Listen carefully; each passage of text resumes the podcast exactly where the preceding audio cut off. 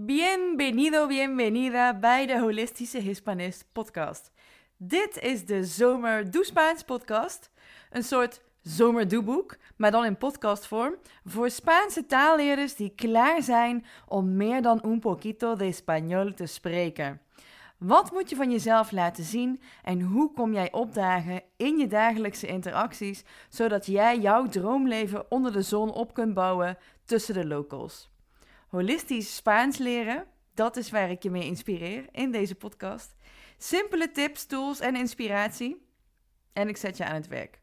Venga, vamos!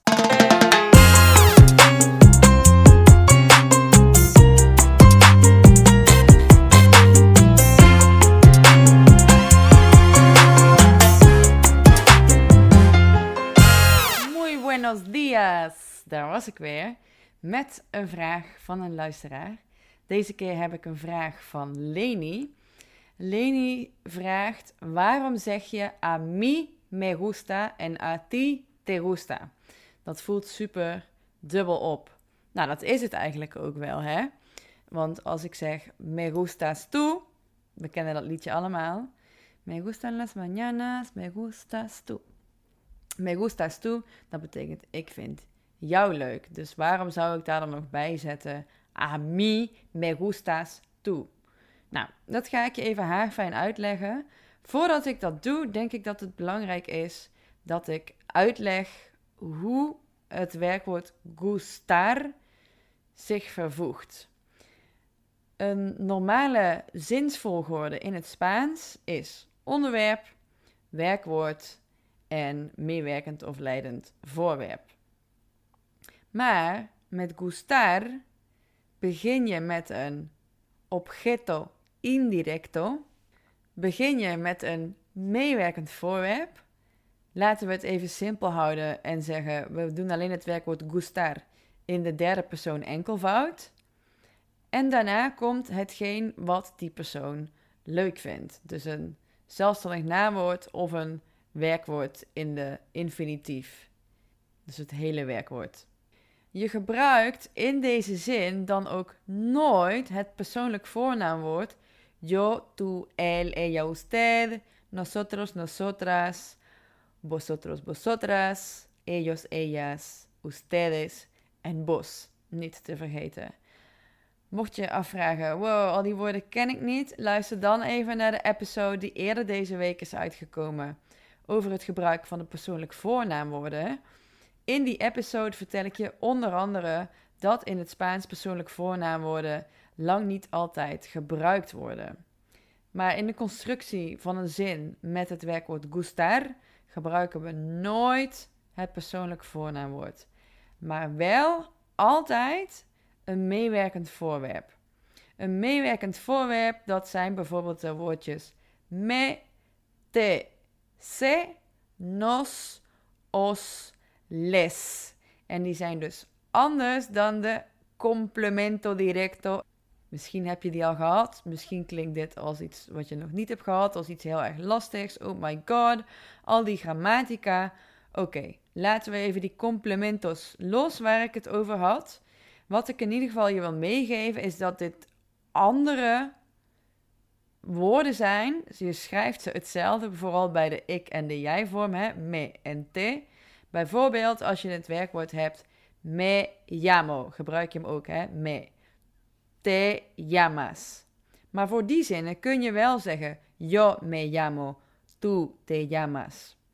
En wat dan die a mí me gusta, het klinkt dubbel op, want je zegt mi en me direct achter elkaar, is dus eigenlijk het persoonlijk voornaamwoord, wat je in het Spaans al heel vaak weglaat en wat je dus alleen gebruikt als je er nadruk op legt. Nou, dat is in deze zinsconstructie precies zo. Dan wordt het meewerkend voorwerp, het meewerkend die richting dat het ergens mee naartoe werkt, geeft het voorzetsel a, aan, hè, a, mi, aan mij, bevalt het. En je kunt dus ook zeggen, het bevalt mij. En omdat die het in het Spaans al in het werkwoord vervoegd zit, me gusta, a zonder s en ook geen o, O is de uitgang voor ik. S is de uitgang voor jij. Nee, we hebben de derde persoon enkelvoud. Blijft het de vervoeging van de derde persoon enkelvoud. En die zit al, die het, dus het onderwerp van de zin, zit al in het werkwoord.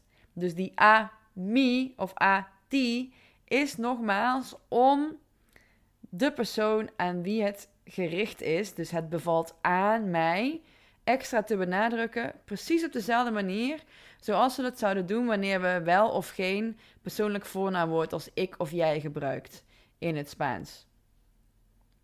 Ik vind het leuk, me gusta. En als je met meerdere personen aan het praten bent en je zegt, ik vind dat wel leuk, a mí sí me gusta, a mí me gusta, ik vind het wel leuk. Dan wil je de nadruk erop leggen dat jij het wel leuk vindt. Of als je tussen twee personen zegt, me gustan los libros, ik vind boeken leuk, pero a ella no le gustan. Zij vindt ze niet leuk. Maar ik kan ook gewoon zeggen: Me gustan los libros. No le gustan los libros. Maar dat voelt heel raar, want wie is dan le? Snap je? Dus als ik dan zeg a ella, aan haar, zij vindt het niet leuk. Haar bevalt het niet. Dus wat belangrijk is om te weten is dat die me in die zin is niet het leidend voorwerp. Want je kunt hem niet vervangen. Je kunt niet zeggen me lo gusta. En een leidend voorwerp kun je veranderen. Ik hoop dat dit duidelijk is zo. Kijk ook vooral nog even in de downloadbare PDF. Daar vind je nog duidelijk uitgeschreven hoe de zinstructuur is met het werkwoord gustar. En wat belangrijk is om te weten is dat dit werkwoord zich vervoegt zoals een werkwoord als het bevalt mij, het fascineert mij, het irriteert mij.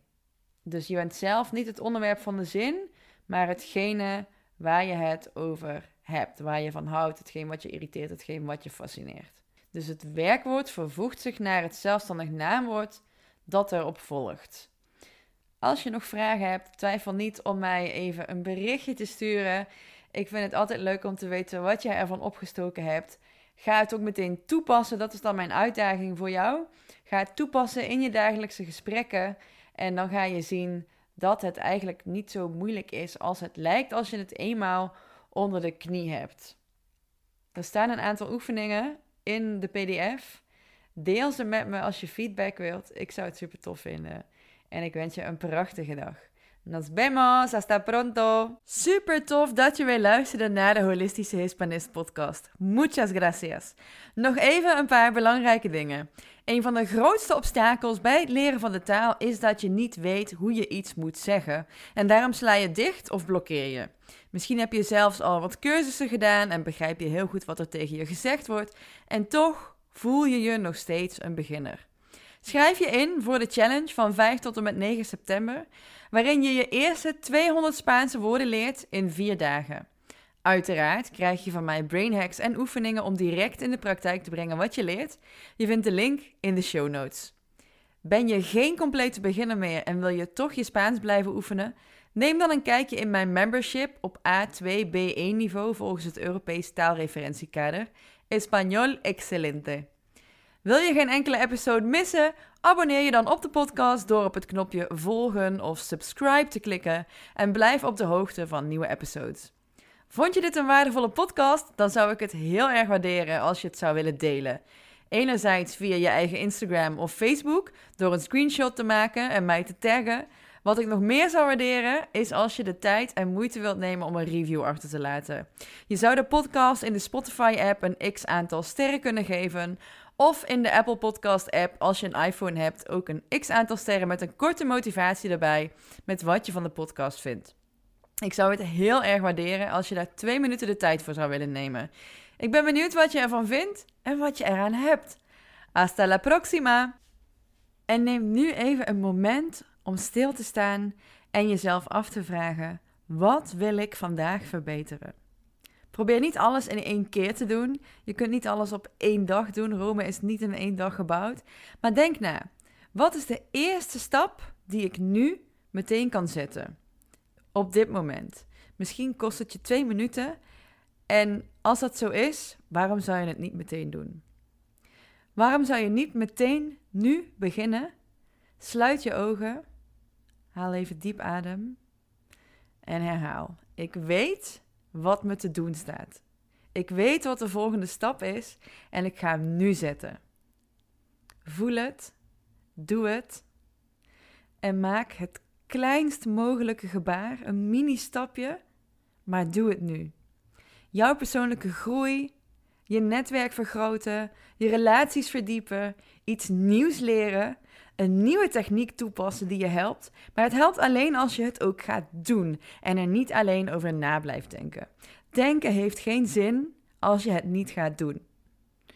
Onthoud dit geheime ingrediënt. Jouw gedrag, hoe jij komt opdagen in jouw dagelijkse interacties, is het geheime ingrediënt. Jij zendt een bepaalde energie uit. Als je met een glimlach de straat oploopt, gaan de mensen dat opmerken. Als je zonder glimlach de straat oploopt, gaan de mensen dat ook opmerken. De wereld ligt aan je voeten, de mensen wachten op je, dus ga naar buiten. Zet je beste beentje voor met een grote glimlach. Ga je beste leven leven en wacht niet tot het aankomt waaien. Geef het beste van jezelf en dan strekt de dag zich voor je uit.